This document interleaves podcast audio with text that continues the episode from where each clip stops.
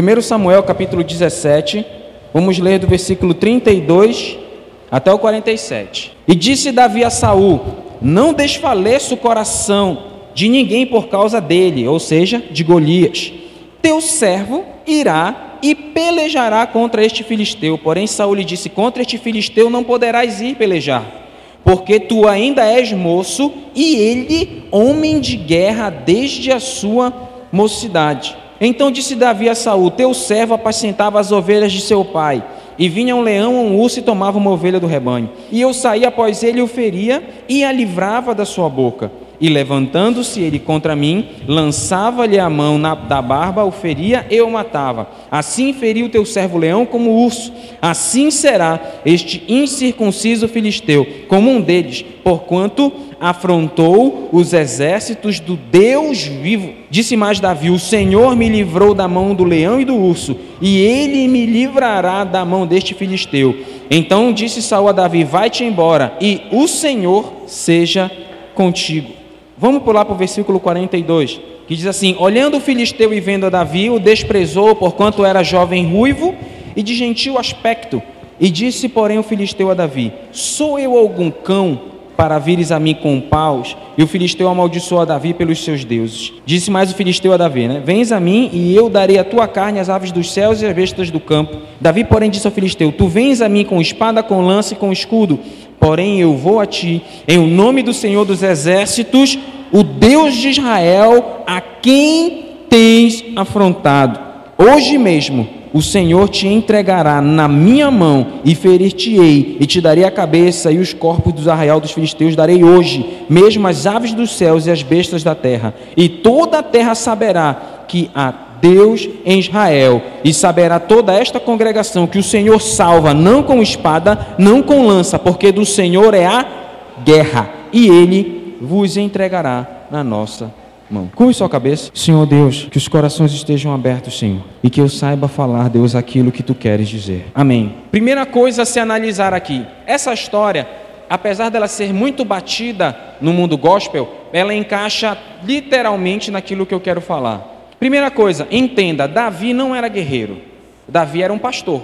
Davi era pastor de ovelhas, ele não era experimentado em combate, não era. Uma pessoa que não é treinada não vence alguém treinado, não vence. Uma pessoa que não tem preparo não vence alguém que tem preparo, não dá. Você vê, né, na, até naquele, você vê aqueles filmes do Chuck Norris, do Van Damme, que um bate em 20, né? Isso não existe, só em filme. Houve duas situações somente na vida de Davi que ele precisou, duas situações citadas, que ele precisou lutar diretamente, foi contra o leão e contra um urso. É claro, foi uma grande proeza ele matar um leão ou um urso. Porém, porém, isso foi, se formos olhar de forma natural, é como se fosse um golpe de sorte. Golpe de sorte. Né? Quem não tem Deus diz que é sorte. Quem tem Deus sabe que foi Deus. Mas Golias não. Golias, Davi, ele tinha aproximadamente uns 18 anos. Ele, ele tinha mais ou menos essa idade. Davi, ele tinha acabado de ser ungido rei sobre Israel. Ele tinha sido ungido rei por Samuel e ele estava lá no palácio que como Saul vivia endemoniado e Davi tocava e o demônio ia embora, Saul, eh, Davi de vez em quando ia lá para o palácio, fazer um fundo musical lá para poder o demônio ir embora. Aí houve a guerra com os filisteus e a Bíblia conta que ficou o povo de Israel de um lado e os filisteus de outro lado, numa montanha e outra. E no meio tinha um vale. E nesse vale aconteceu, se você já viu aquele filme dos. Me fugiu o nome, rapaz? Troia, com. Esqueci o nome do ator, mas acho que alguém lembra. Aquele ator que foi casado com a Brad Pitt, muito obrigado. Se você vê aquele filme, as guerras, mais ou menos na idade, na idade antiga, eram daquela forma. No filme retrata muito bem Troia. Ia o guerreiro de um lado e um guerreiro de outro. Quem vencesse levava a guerra. Porque era o pensamento era esse: bom, nós vamos ordenar uma matança tão grande, então, mas antes um tá, o nosso melhor contra o melhor de vocês. Quem ganhar, leva a guerra. Houve muito tempo atrás uma guerra chamada, uma guerra antiga, que um general chamado Petrus ele venceu a guerra, mas ele perdeu tantos soldados que ele preferia ter perdido a guerra. Você pode até consultar lá no Google, é chamado de Vitória de Petro. Mas aí, para evitar toda essa confusão, Golias disse: Vem cá, manda, como diz a vovó, vem cá e fica lá mesmo, né? Manda um de vocês e eu estou aqui. Ele ainda diz mais: Golias diz: Mandem-me um homem. Essa é a fala de Golias: Mandem-me um homem.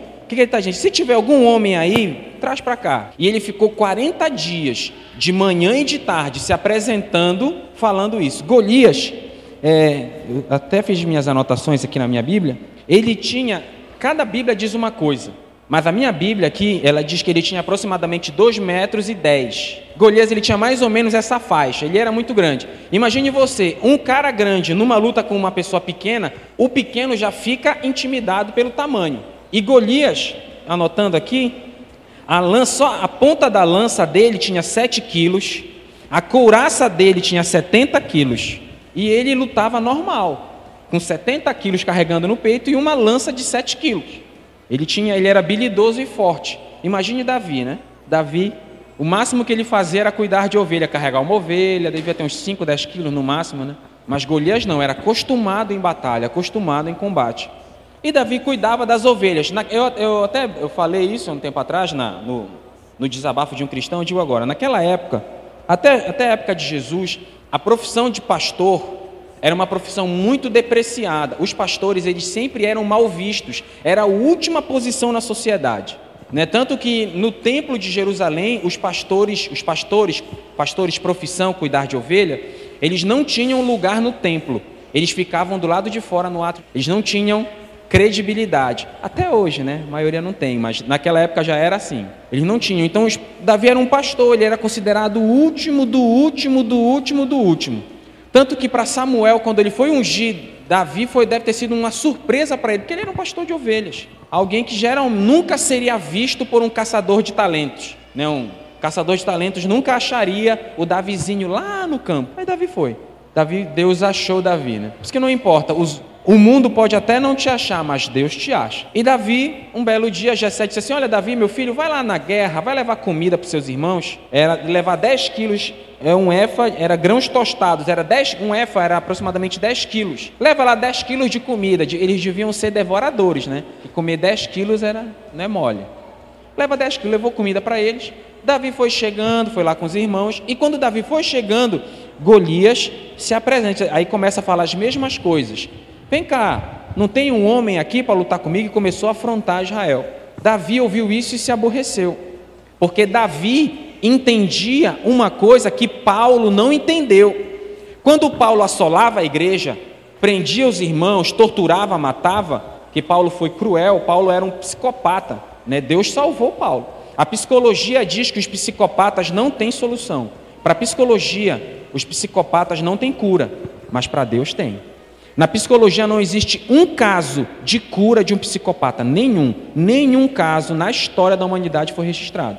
E ele assolava a igreja, se dizia cristão, mas no momento em que Deus se apresenta, Jesus se apresenta diante dele e diz assim, é, assim, Senhor, quem és tu? Ele disse, Paulo, eu sou Jesus, a quem tu persegues. Paulo, você não está perseguindo a igreja, você está perseguindo a mim. Essa verdade que Paulo não entendia, Davi entendia. Ele disse assim: quem é esse filisteu para afrontar? Não, ele não está afrontando Saul, ele não está afrontando o povo, ele está afrontando Deus. E Davi entendia. E ele foi diante de Saul e disse: Olha, Saul é o seguinte, eu vou lutar. Imagine você, um jovem. a Bíblia fala que ele tinha um aspecto gentil, né? Uma pessoa com cara de bondosa, né? Um Will da vida, né? Quer ver? Quem, ó, quem conhece o Will, um par de aspecto gentil, bondoso. Ele era mais ou menos um Will da vida, né? Só que mais bonitinho, cabelo vermelho, cabelo ruivo, né? Aí Saul com certeza achou estranho, disse assim: Davi, você é um, é um bom músico, mas você não é guerreiro, você não pode lutar. Acho que Davi entendia de combate o mesmo que a minha mãe entende de futebol. Mas, mas aí Saul disse: rapaz, Golias é lutador desde criança. Você. Aí, para você ver, Saul estava tão desesperado que mandou Davi. Tava, ele estava em desespero, porque numa hora dessas era para o rei tomar a batalha. Era uma das regras antigas. O rei era para assumir o negócio, mas Saul se absteve. Aí Saul pegou as armaduras dele e botou em Davi.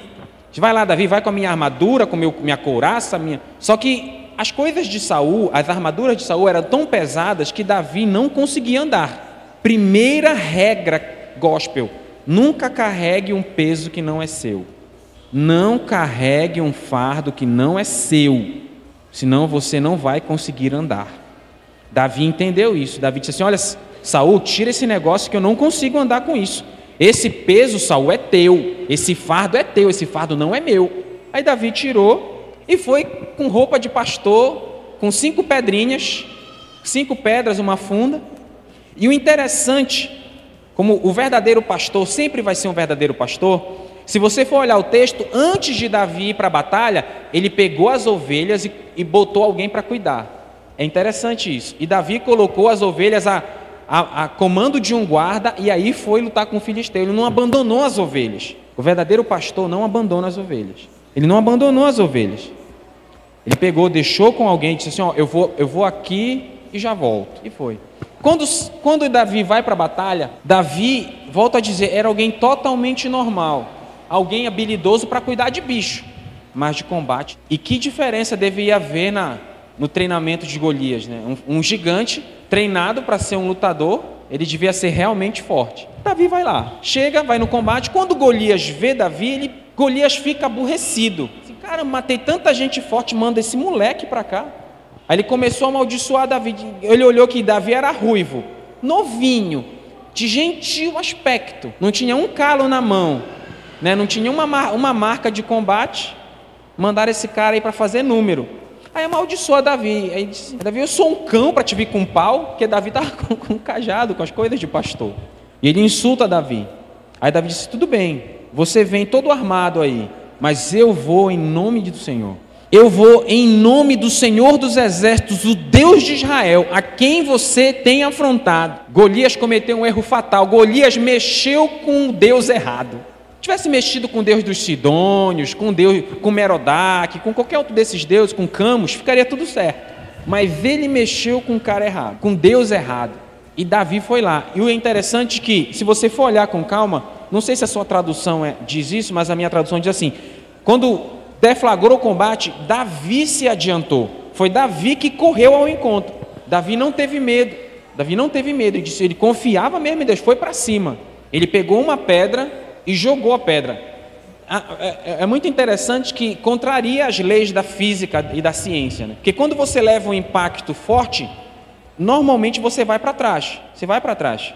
Né? Se, eu, se eu pego esse púlpito e jogo para frente, dou um chute, uma bica nesse púlpito, ele não vai para frente, ele vai para trás. Davi acertou uma pedrada em Golias, Golias levou uma pedrada forte. A Bíblia diz que foi tão forte a pedrada que encravou na, no crânio dele e ele caiu para frente. É estranho, ele levou um baque, mas caiu para frente. Né, tem, o pastor Afonso até brincava dizendo que é como se um anjo tivesse dado um pescoção nele. A pedra vinda assim, puf, deu uma tapa e, e Golias caiu. E o mais interessante, outra lição que Davi nos dá: não pare de lutar até você ter certeza que o inimigo morreu. Tem muita gente que começa a batalha e pensa que ganhou e fica tranquilo. Se você viu o filme 300, um soldado lá do. Esqueci o nome, estou esquecendo tudo hoje. Leônidas derrotou um, um inimigo e ele ficou tranquilo, ficou olhando, sorrindo para o pai dele. Quando ele virou de costa, veio outro e cortou a cabeça dele. Ou seja, deixou de prestar atenção no combate para ficar, como a gente diz aqui no Pará, né, ficar patetando. Davi não. Davi correu para o combate, pegou a espada do próprio Golias, cortou a cabeça dele e levantou. Disse, é nós, mano. Ele disse assim, né? Usou, não sei qual era a expressão usada em Israel lá, mas ele, foi, deve ter sido alguma coisa com isso aí. É nós. Levantou. Aí o povo de Israel foi para cima. Surgiu um homem, né? Depois de 40 dias apareceu um homem para se dar ao combate. Mas Davi, que era alguém normal, fez algo extraordinário. Primeiro ele teve coragem, porque se você já participou, de, acho que já teve algum momento na sua vida você passar por alguma prova na, na universidade, no colégio, no trabalho, ou um campeonato, seja lá de que for, quando chega na final, dá um nervosismo absurdo. Né? Você já passou por isso? Tem uma prova, você precisa daquele resultado. Você precisa, e chega a dar um nervoso. Você está no, no, no, combate final ali, na, na, prova final, chega a dar um frio na barriga. Né? Aí bate o joelho, fica batendo o dente. E aquilo ali, gente, eu quero trazer, tratar com os irmãos para levar a seriedade do negócio. Se da, o destino de uma nação todinha estava na mão de Davi. Se Davi perdesse aquele combate, Israel ia ser subjugada pelos filisteus, porque esse era o trato. Quem perder a batalha, perde a guerra. Quem perder, se rende. Esse era o trato. Então, se Davi perdesse o combate, Israel ia perder a guerra e ia ter que se render aos filisteus. O destino, da, como a gente brinca, né? O destino da, da, terra estava nas mãos de Davi, o destino do universo, da Via Láctea. Então, se ele perde aquele combate, acabou. E Davi carregou aquela pressão todinha não teve medo, foi e fez algo extraordinário que ninguém em Israel, nem o seu próprio rei, teve coragem de fazer. O que fez Davi alcançar esse patamar? Porque ele, como ele conseguiu fazer isso? Como Davi conseguiu vencer a barreira do medo, vencer a barreira da preparação, que ele não tinha preparo nenhum para aquele combate. Como ele conseguiu acertar uma pedra justamente no lugar certo. Como ele fez isso? Tem um texto que me chama muita atenção, é lá em Samuel, se você olhar lá em 2 Samuel, capítulo 23, do versículo 8 ao 39, conta a história dos, dos lutadores mais valorosos já existentes. A história dos valentes de Davi. Se você for olhar com calma, você vê que aqueles homens fizeram coisas extraordinárias. Eu anotei aqui, você vê, tem um homem chamado Adino. Esse cara matou 800 de uma vez. 800. Nem o Neo do Matrix fez isso. Você vê que no Matrix, Neo apanha lá no Matrix 1, né? Ele apanha do Dr. Smith e foge, né? Mas ele não. Esse, esse camarada Dino matou 800 sozinho. Você imagina? Você imagina o combate de uma só pessoa contra 800. Você consegue imaginar isso? Nem no videogame dá para fazer um negócio desse. 800. Um homem matou 800 sozinho. Como alguém porque é, eu não sei se vocês entendem isso, mas o corpo humano tem limitação. Uma pessoa não pode lutar por tanto tempo com a mesma força. Dá um soco aqui, se continuar lutando, com 10 minutos o soco já não tem a mesma força, não consegue mais ter a mesma velocidade, porque os músculos eles vão se desgastando. E quando o ser humano já fica na, respirando pela boca, é porque o músculo já não está conseguindo se oxidar, não está mais se restaurando. Aí já está a força no fim. E uma pessoa lutou e matou 800.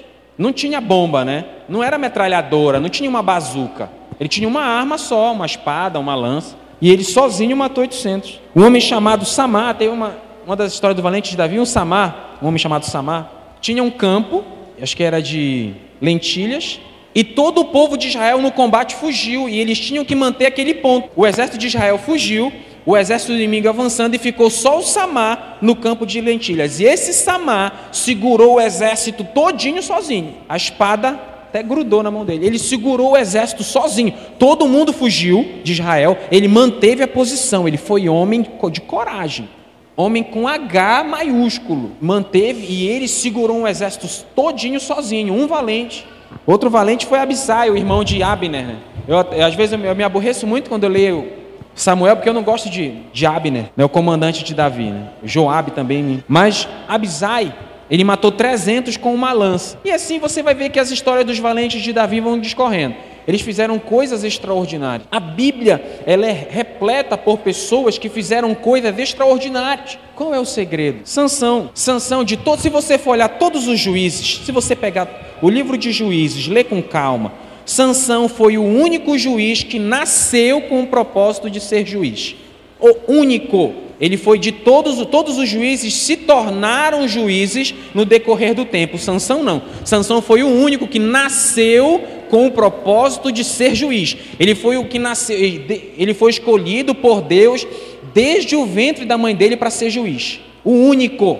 Porém, Sansão foi o único que fracassou. Porque também, se Deus quiser e nós não quisermos, né, não adianta. Mas isso aí já seria um outro, uma outra coisa. Mas teve um determinado momento que Sansão, das suas indas e vindas com os filisteus, ele se refugia em Judá. Os filisteus vão em Judá, pedem Sansão. Aí, resumindo a história, o povo de Judá chega assim: olha, Sansão, a gente vai ter que te entregar. Você sabe que os filisteus dominam sobre nós, não sabe? Ele não, eu sei. Sansão disse assim: ó, eu só peço que vocês não me matem. Podem me entregar, mas não me matem. Aí o povo diz: tranquilo, Sansão, a gente vai te amarrar aqui te dar aqueles nós de marinheiro, você vai ficar bem amarradinho. A gente não vai te matar, a gente vai te entregar a ponto de te matarem, mas a gente vai, não vai te matar. Você imagina, né? Deixar o homem todo amarrado e entregaram para o inimigo. Aí, Sansão, quando os filisteus foram levando Sansão, Sansão pegou uma queixada de jumento e matou mil. Aí, a história de Sansão traz a resposta para Davi, traz a resposta para Daniel, traz a resposta para todos os heróis da Bíblia, todos os valentes de Davi. Como pessoas simples fizeram coisas grandes. Se não foi o caldo de Mocotó, só tem uma explicação, meu irmão: Deus. É Deus que faz pessoas simples desempenharem papéis extraordinários no decorrer da história. É Deus que pode fazer eu e você, que somos pobres mortais, desempenharmos um papel que fique na história da humanidade. É Deus, é Deus. Essas pessoas elas fizeram a diferença porque elas tinham muito Deus na vida delas. Se nós colocarmos Deus e tivermos Deus dentro de nós, colocarmos Deus na nossa vida, nós faremos coisas extraordinárias. É Deus, a diferença é Deus, é a presença de Deus, é isso que faz a diferença. Não é meu diploma, não é a minha habilidade em combate, não é a minha habilidade acadêmica, não é a minha habilidade profissional. O que faz toda a diferença na nossa vida é Deus. E se nós quisermos fazer a diferença, nós precisamos ter Deus na nossa vida, porque é a presença de Deus que faz toda a diferença. Amém.